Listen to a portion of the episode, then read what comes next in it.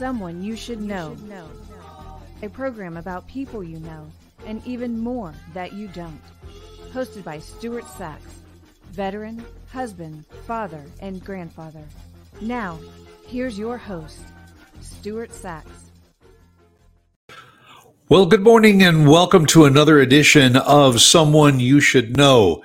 Very, very glad that you're with us today. We're going to have a very, very interesting conversation. I promise you, you will not regret it. Uh, and we are brought to you by our good friend Christine Dean, who is the DFW Networking Diva.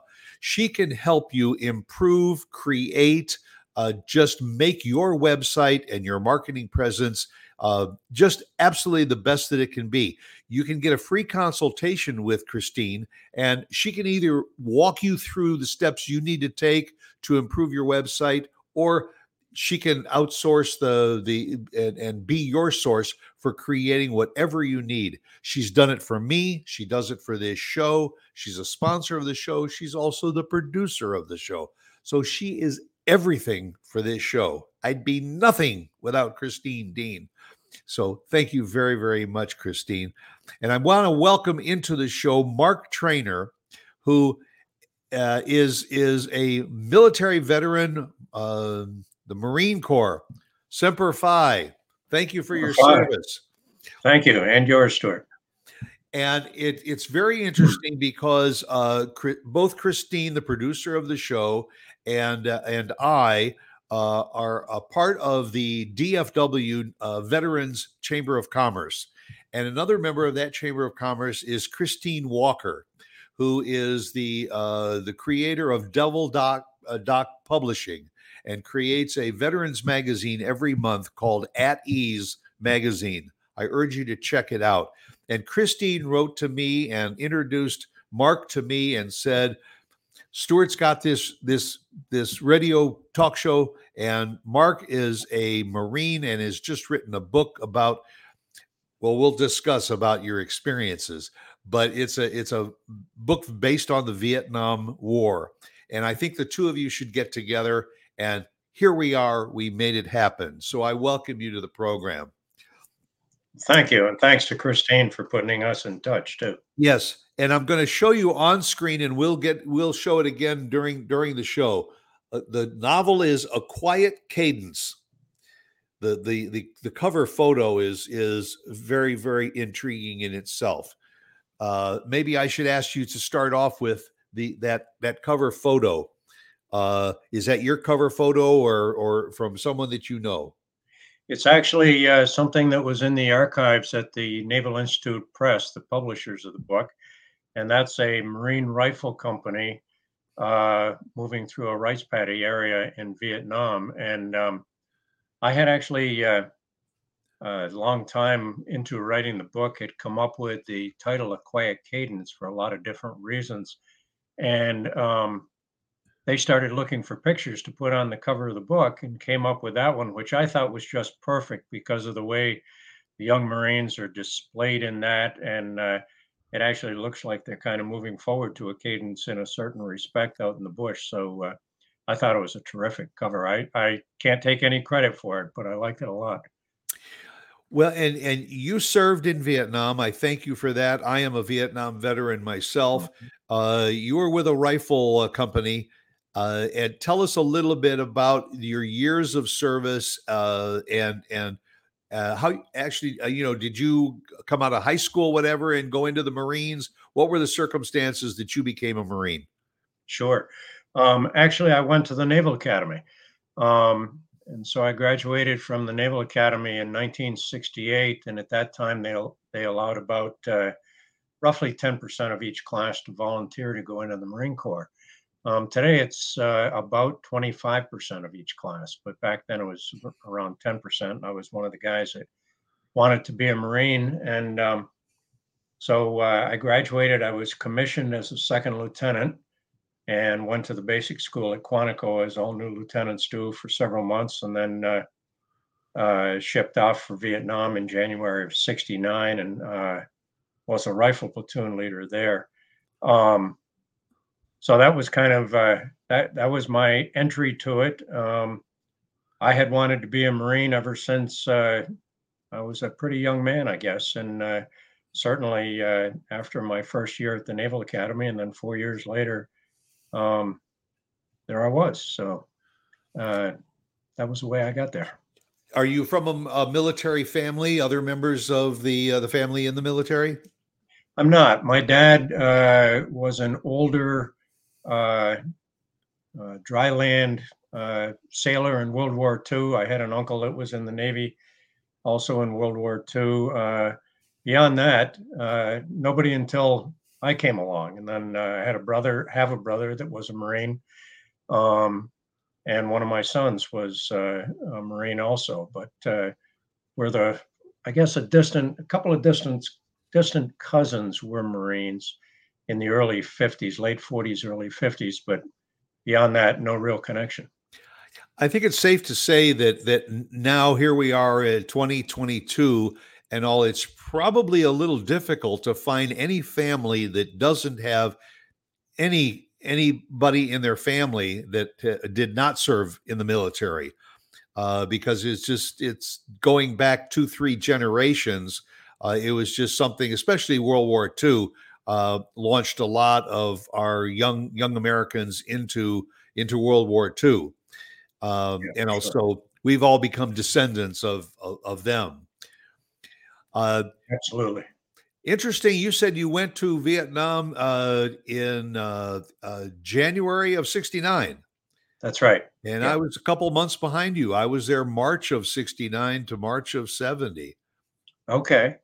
And all, but uh, you were you were out in the tough part. You you were out in the in the boonies. Uh, you were you were crawling through the rice paddies and the and the little villas and everything. I was an ammunition officer uh, with the Third Ordnance Battalion, and we were we were the ones supplying the the the grenades, the bombs, the bullets, and everything that uh, that you and your comrades were using. We were sure glad to have you, Stuart. You know? Yeah, and, uh, where, and, where in uh, Vietnam were you stationed? I was at Long Binh. Okay. Uh, uh, Third Ordnance Battalion was in Long Binh, just outside of Saigon, and outside of the Hoa Airport area. Uh, it was a fairly secure area. Uh, it was almost a little little bit like stateside duty. However, uh, I was one of the OICs of the the bunker line. It was our job to protect the the ammo depot there, and uh, obviously uh, the the uh, NVA their whole goal was to drop rockets into that ammo depot and light it up like the Fourth of July. So sure. our job basically was to keep moving the ammunition around from from place to place within the depot uh, to to make it as as secure as possible. And then I did spend uh, some time working uh, uh evening, overnight in dark conditions, protecting the bunker line from any movement beyond the bunker. So ours ours was a little touchy, uh, but what made ours quite a bit different from yours was uh, the good guys were on this side of the bunker and the bad guys were all over on the other side of the bunker. Whereas you had to deal with with uh, enemy that may be uh, anywhere within a 360 degree uh, perimeter. Yeah for sure and so I I, ha- I have to share with you that that I was very intrigued with so many aspects of your book, A Quiet Cadence. Uh, being a Vietnam veteran, of course, and and relating to a lot of what you you wrote. Uh, one of the first things that that popped up in in my mind was how close. You know, you you say that's a it's a book of fiction, but how much of the creation of the characters and the circumstances that you were in when you were on patrol actually came from personal experience. Yeah, I guess I'd answer that in a couple different ways. It the book is clearly a novel. It's clearly fiction, but fiction, particularly in the first half, um, that's uh, pretty readily based on uh, on fact and experience. Um, the book is is written in two parts. The first half is um, follows a young 19 year old uh, Marine machine gunner on the ground in Vietnam in uh, some really uh, pretty tough combat area. Uh, and um, then the second half follows him for about 10 years after he's home. And the reason I wrote it like that, frankly, is um, I've never seen another novel that had uh, not only contained a uh, an extensive um, depiction of the of the uh, trauma and all of um, uh, and the and the circumstances of uh, intense prolonged ground combat and combine that with the aftermath what i think that our young people uh, often experience when they come home um, and for years thereafter uh, and I can get into that a little bit more. I feel kind of strongly about the depiction of post traumatic stress and all. Um, but to get back to your question, Stuart, um, the first half of the book, none of the characters are based on, you know, any given individual or anything. Uh, but they're, a, I think, a pretty accurate depiction of what at least in in my experience, a lot of the enlisted guys were like, now I was an officer, but I wrote the book from the perspective. It's a first person novel. I wrote it from the perspective of a young, of a young 19 year old Lance Corporal. And uh, the reason I did it was I wanted it to have a little more universal applicability to guys that had fought. Um, as far as the the based on reality, uh, I would say that a great deal of, particularly that first half of the book, the Vietnam section, is based on things either I experienced or um, guys that I was around or knew uh, experienced. So it's uh, um, it's put together as as fiction. And it's put together to take a storyline through it, of course, as a novel should be. Uh, but it's pretty realistic and and you write the book. The the, the key character is Marty McClure, and uh, uh, throughout the book and all, obviously you are writing as the world around him is seen through Marty McClure's eyes. Uh, the and the interaction he has with his fellow soldiers. Uh, I will tell tell the audience this: uh, if you are a Vietnam veteran, uh, I would urge you to read the book. It will it will draw some memories back. There is no way that you can really get get around it. But there was a certain healing that I got from reading the book, uh, being able to see how prominent those memories and how graphic some of those memories uh, are today as compared to then. Uh, and you and I both served more than 50 years ago. You just wrote this book. Uh, uh, uh, it, well, it was it was several years in the making, but you just published it two years ago. Right. So obviously, this has been a pot that's been boiling for for quite some time. Yeah, it has. Uh, I think you know you get some perspective as you get away from things too, and so I think that probably helped. Truth of the matter is, though, that uh, I had um, I had gotten an urge to write and to actually write about Vietnam uh, two or three decades ago, and so um, before this book, A Quiet Cadence, I had written three previous novels, all of which uh, did not get published, and a copy of the manuscript of each of them grows mold in my basement. And uh, clearly, on the first one, uh, mold is probably a kinder treatment for it than it deserves as I look back on it now. uh, the second one wasn't bad, not great. Uh, the third one I thought was actually pretty good, but I couldn't get anybody to take it. And then uh, of years went by, and I got the urge to to sit down and write. And each of the others had been primarily about Vietnam. And on this one, I spent a lot of time thinking about what I really wanted to say instead of just kind of telling my Vietnam or a Vietnam story. And what I found out was what was really important to me was to try and write a book that I thought uh, was truly from a veteran's point of view. And so while you're right, the book is clearly it's from Marty McClure's point of view. Um, but he is telling the story as a 65 year old man looking back on things that happened to him when he was 19 and in his 20s. And uh, so I, I, hoped that that would bring a bit of um, perspective to all of it. Uh, and it's interesting. The, the, the first part of the book is a it can be a very tough read because there are some pretty graphic sections in it. But it again, for people that haven't had the experience, I think that it's important that they understand what it really is that we ask of our, you know, young kids when we send them off to war and what they truly experience. And I attempted to accomplish that there. It's been really neat, really gratifying for me. I have had any number of veterans of our wars in Afghanistan and Iraq get in touch with me and say, Hey, Mark, you know, that book's really about us too.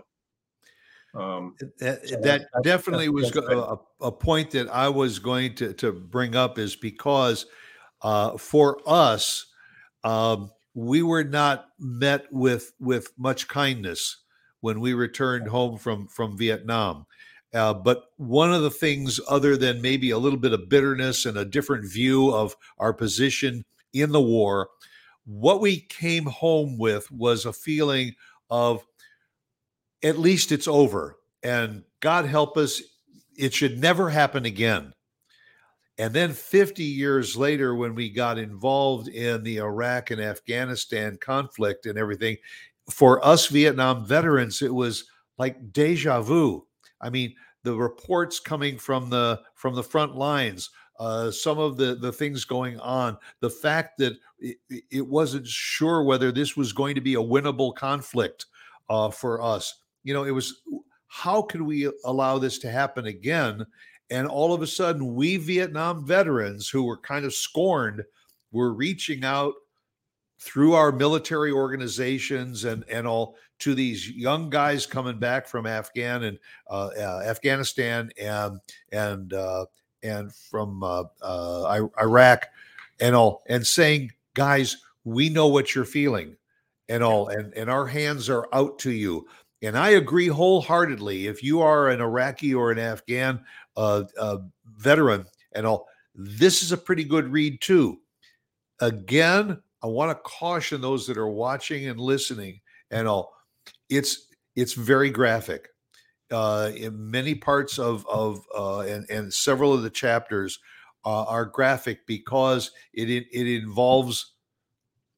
I, I don't think I would use the word mistakes, Mark. Uh, it was just there were circumstances where they were going through the villages uh, looking for booby traps, and unfortunately, they found some and it took the lives of some of the the members of the of of the unit, uh, and and that's why I said, how realistic is it? Because I find it real hard to believe that some of the graphic detail that you depict in the book uh, could just be something that just came out of your imagination. That it had to have been based on on on something that you had encountered, uh, which I think, for the book's sake, is a very very positive thing. Yeah, from that perspective, Stuart, you're absolutely right. I mean, the the depictions of uh, some of the booby trap incidents um, and the carnage that uh, came with them, um, a number of those are are really based on firsthand experience. Um, you know, I I don't think it's a great deal different today than it was 50 some years ago because if you talk to guys that fought, for example, in Helmand Province in uh, in Afghanistan, they ran into areas like that one that I worked in that were just laden with booby traps, and so many of their casualties came.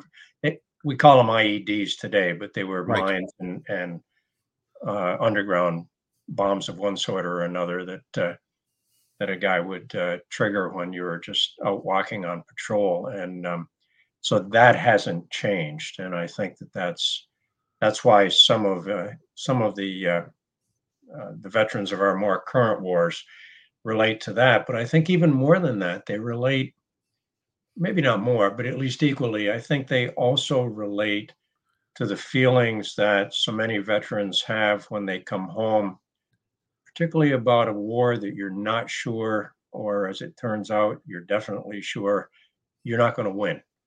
Um, and yet you've lost friends, you've been through some pretty horrendous stuff. And uh, I think veterans today, as well as us old guys from the Vietnam era, uh, tend to think about that. And um, and I wanted the book wasn't written just for veterans; it was written so that people would understand that, you know, when you look at a guy today that just got home from, or a few years ago got home years ago got home from Afghanistan or Iraq or something. Um, here's what's going on, at least inside some of their heads. And it doesn't mean if I can go off on my riff on PTS for a moment, I think we have Please to draw do. a real distinction. Now, I'm not a psychologist, so it's not a technical distinction.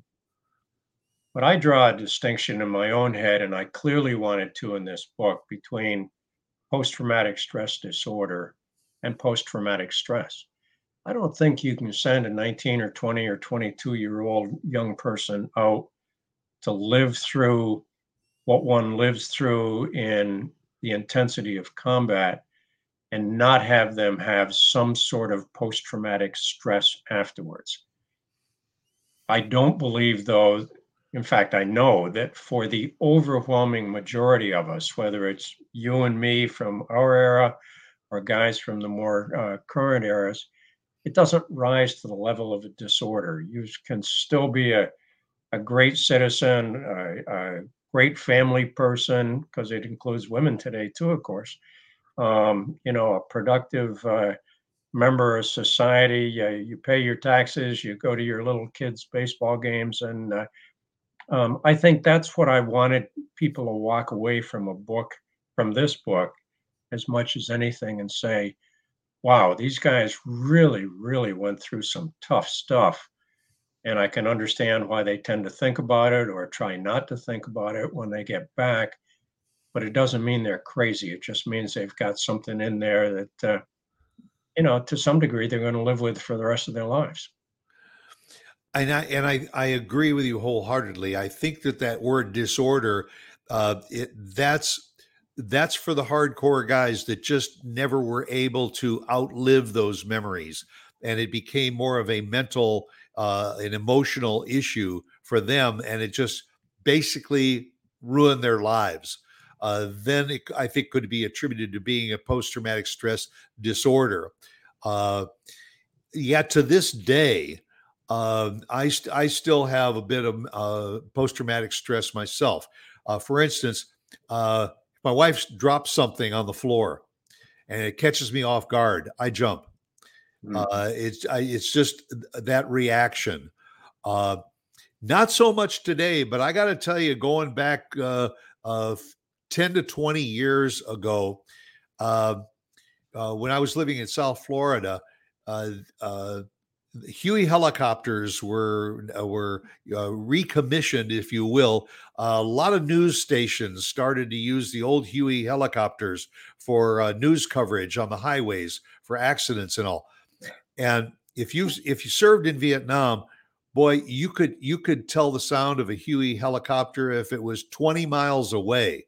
It was just something that, even as faint as it could be, you knew what it was. And then when if it was flying over a uh, uh, an accident on the highway uh, and hovering, um, you just those images, and and that's the part that that I think the second half of the book tries to lend itself to is the fact that when we when we got home we didn't just shut off Vietnam and say, okay, that that was it. It was another part of my life. Chapter closed. Move forward. It was something that all of us had and felt, and we could either recall it if we wanted to, or it got recalled on us, even if we didn't want to, uh, in our thoughts, in our in our our sleep, whatever. Uh, you talk about. Uh, a, a recommendation from one of the troops uh, that talks about putting these memories in little boxes and putting the boxes up on a shelf and and trying to get those boxes higher and higher and higher on the shelf i assume meaning to try and get it a little bit further from your your your your memory uh, as possible, knowing that we can't. It's just remembering more of the good that came of our association with our our uh, comrades uh, than to remember just the bad parts of the war experience. Yeah, and that's uh, you're absolutely right. Um, there's a part of there, a couple of different parts of the book too, where other veterans talking to Marty suggest that, okay, yeah, we all put the really tough stuff in boxes and we put it up on shelves to try and keep from having to examine it or rethink it or think about it uh, currently. But what you don't want to put up on those shelves are the memories of the guys that you served with, because that's what was really important, not the way that they died or that they were wounded, um, but what was good about them as people. And uh, and I think that's important to all of us. Well, and that's also a very, very important part of the book. Uh, is when you are starting, you, I, I say you, when Marty McClure, I, I should say, is trying to reconnect with some of the the soldiers that he served with. Uh, uh, some of them, some of them, uh, uh, he was actually he was running on the weekends with a with a, a buddy that had lost a leg, uh, and and there were several that were were wounded, came back wearing prostheses and all, but they would get together and they would start to talk about some of the interactions between them and their families, always wary of those that didn't come home. Uh, but at that time, uh, it was a public effort to raise the funds to build the Vietnam uh, Memorial in Washington.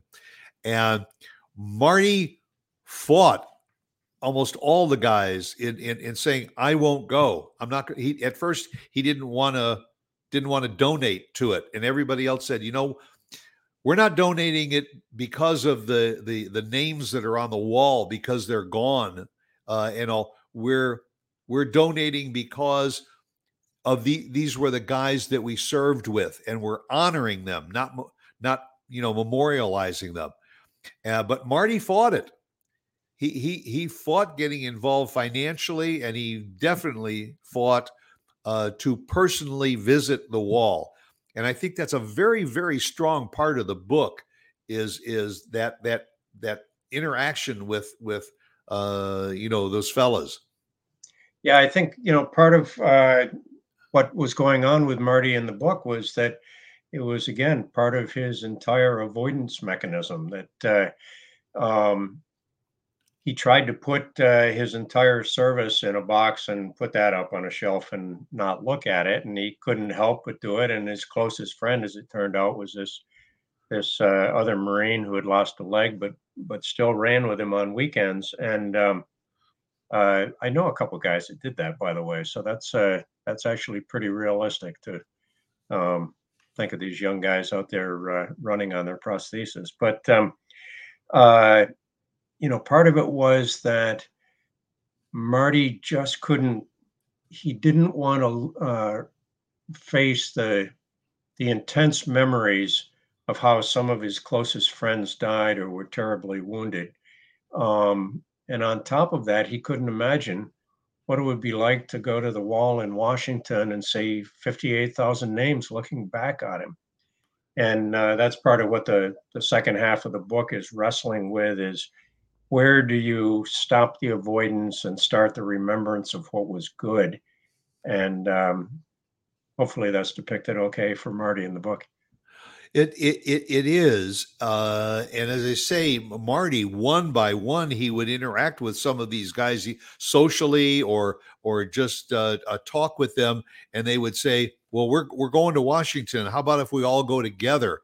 And and several of them said yes. We we want to go for the for the dedication. Uh, and Marty just kept fighting it because he was fighting his own little ghosts and demons Clearly. Uh, and and he, he was doing it in the best way that he thought he could. And even his wife, who was very supportive of him trying to to support his comrades and go with them and all, he just he just had that internal fight, which is something I think it's fair to say it's it's that internal fight that all of us who served, no matter what war we were involved in, or even if we served in the military at peacetime, it's just that inner conflict that you have, and you're not exactly sure which way which way to go. And the more you talk to people, sometimes the more confused you get.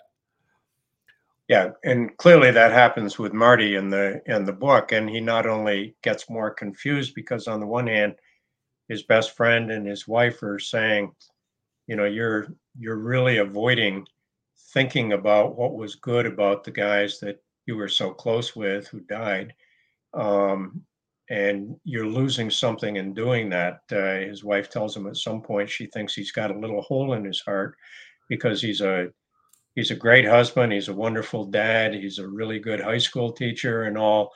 But there's something that he just won't open up to other people about, won't open up to himself about.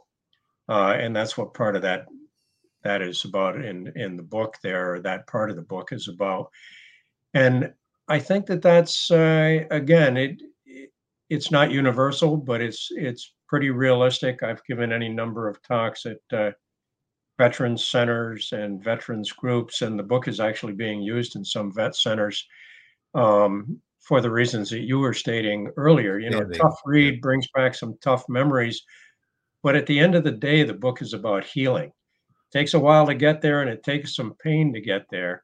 Even reading the book, it takes some pain to get there. Yes. Um, but people have appreciated that, which has just been wonderful from my perspective to think that uh, uh, the book can, in fact, help some other people.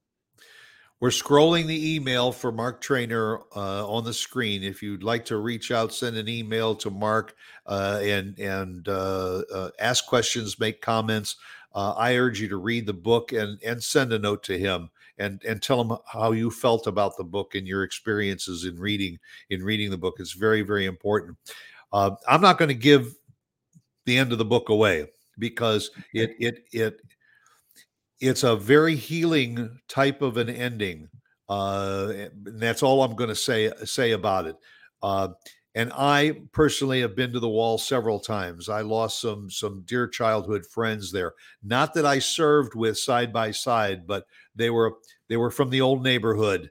And uh, uh, you know, one was one was a Marine, uh, raised as an only child uh, by his his mother, uh, and her his mom absolutely worked her her fingers to the bone day and night in order to send him to military school and he went to a military school for high school and then went into the marines and when he was finally assigned to vietnam he lost his life within 30 days of landing in country mm-hmm. uh, and that's a memory that i have and i i visit the wall and i get very emotional about it as do most vietnam veterans who do visit the wall because they probably all know somebody that that from their their hometown that that lost their life in the war.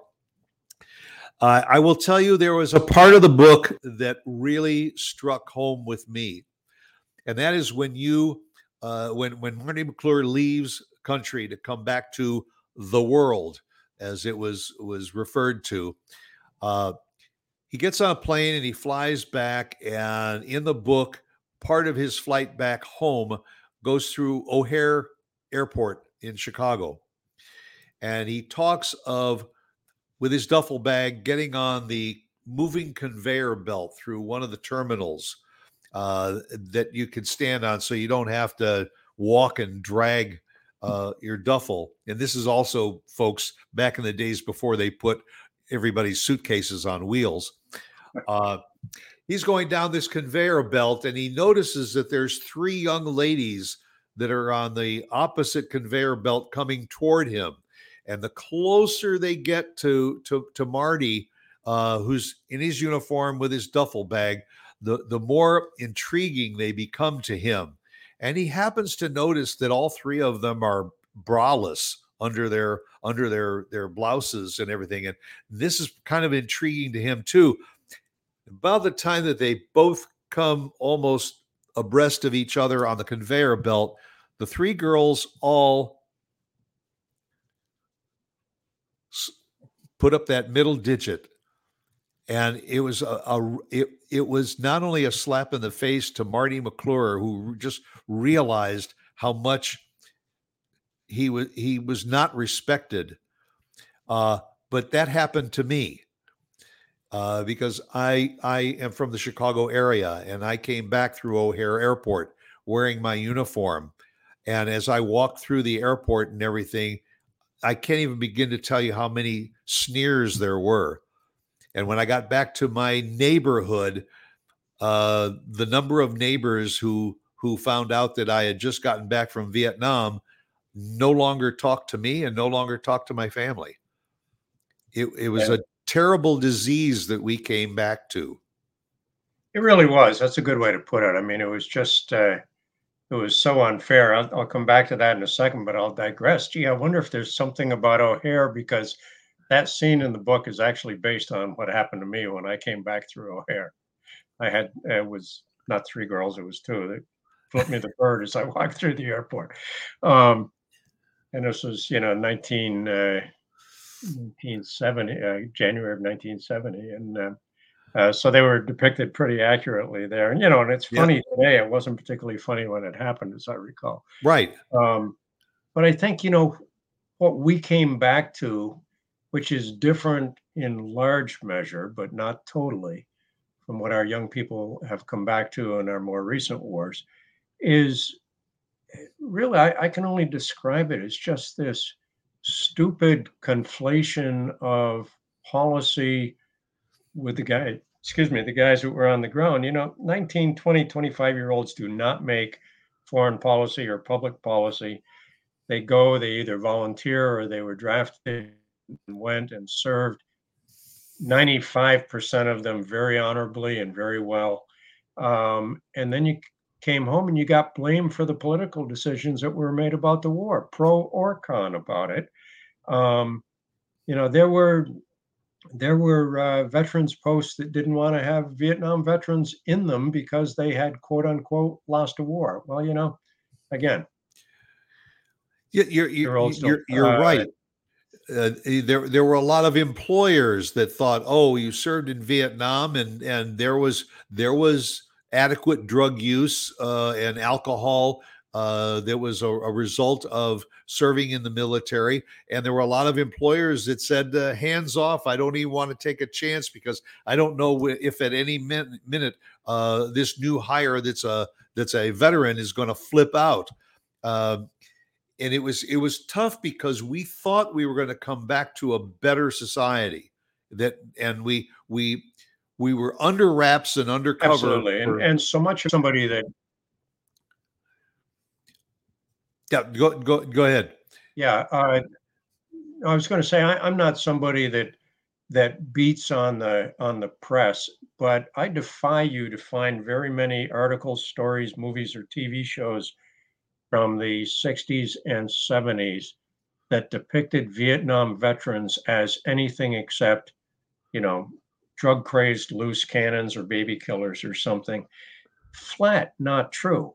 You know, sure, there were instances of guys doing really bad stuff or guys having drug problems or that kind of thing. But statistics since then have shown that the overwhelming majority of guys that came back um, were actually had a higher employment rate in their later years than non veterans did, probably because they had a certain added maturity to them.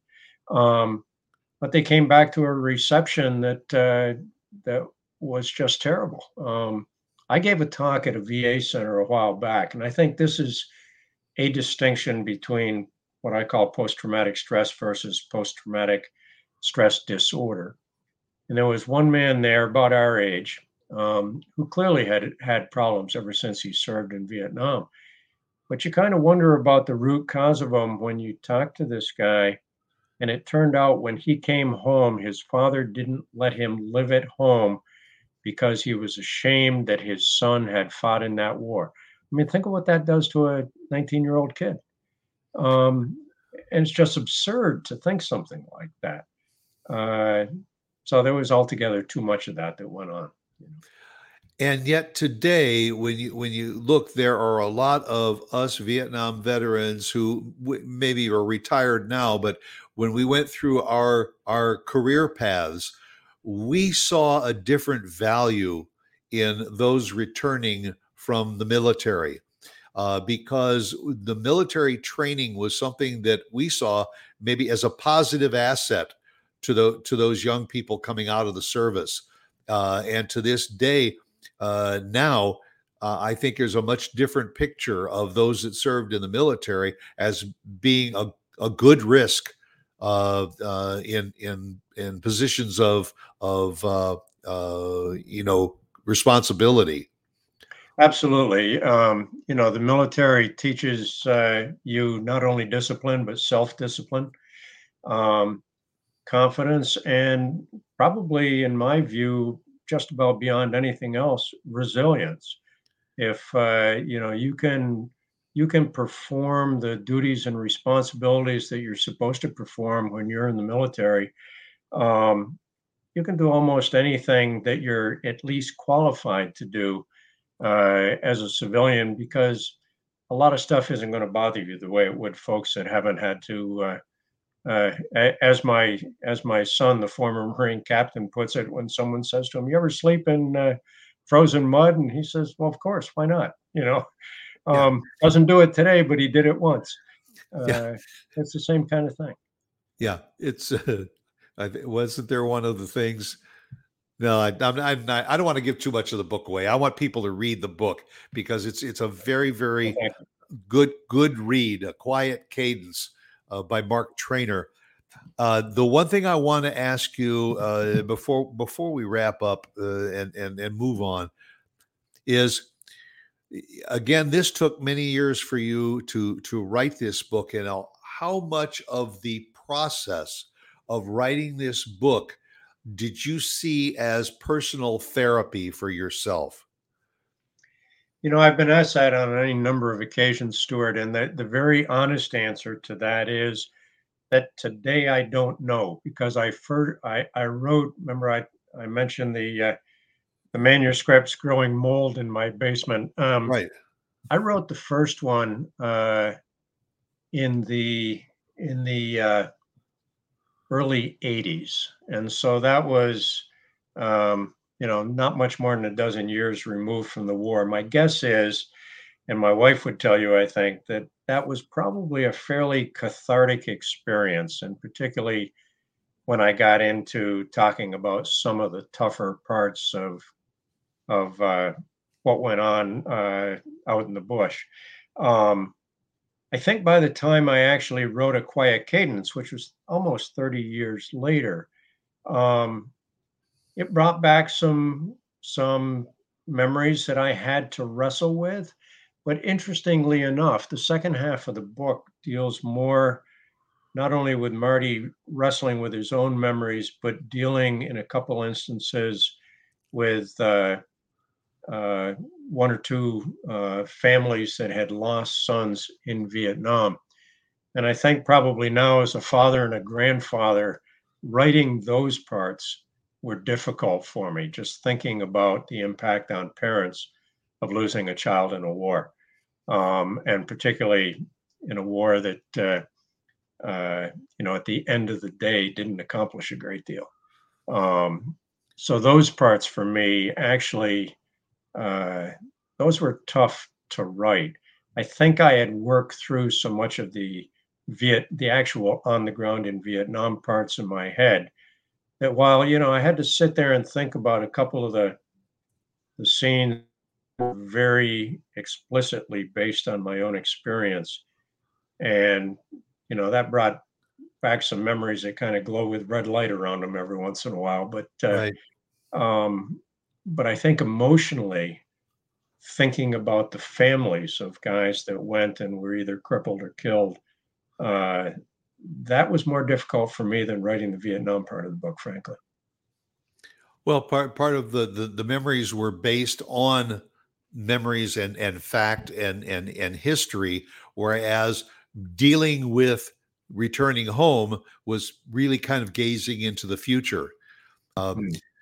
The The book is A Quiet Cadence. The author is Mark Treanor. I, I can't thank you enough, Mark, for, for being with me and sharing your story. Uh, I urge those that are watching this program and listening to the program, please, please do yourself a favor. Get this book, and if you know of, of a veteran that might benefit from from reading this story, pick up a copy. You can go to the website. Uh, you can write to Mark, and I'll get all the information. It's through the the Naval Press is uh, where you can get the book, but also through Amazon and other other booksellers. But it was your first effort out, and you got such you got awards for the book. Uh, you got uh, uh, praise from people like General Petraeus, uh, uh, Mad Dog Mattis. Uh, you know, I mean, that's pretty good for for the other three books that sat in the cellar, and this one went to press.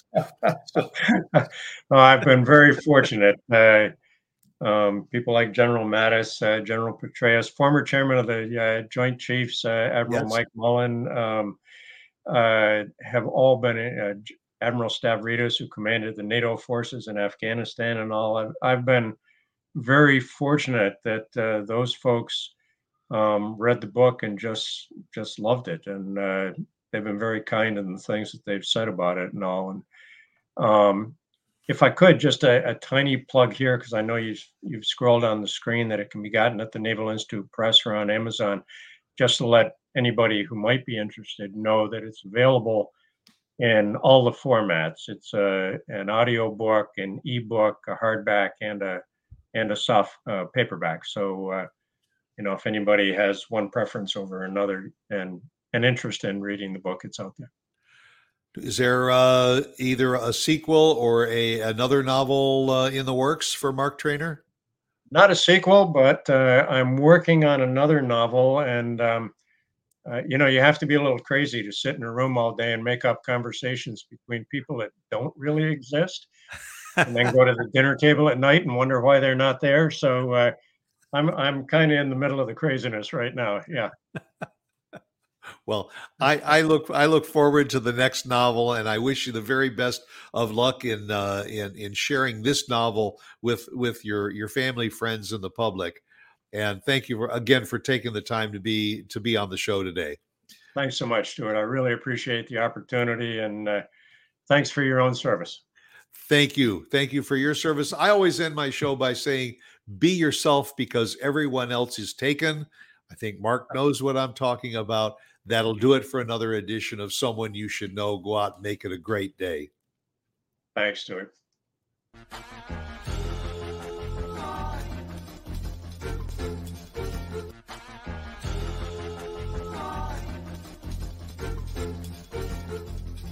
Someone you should know.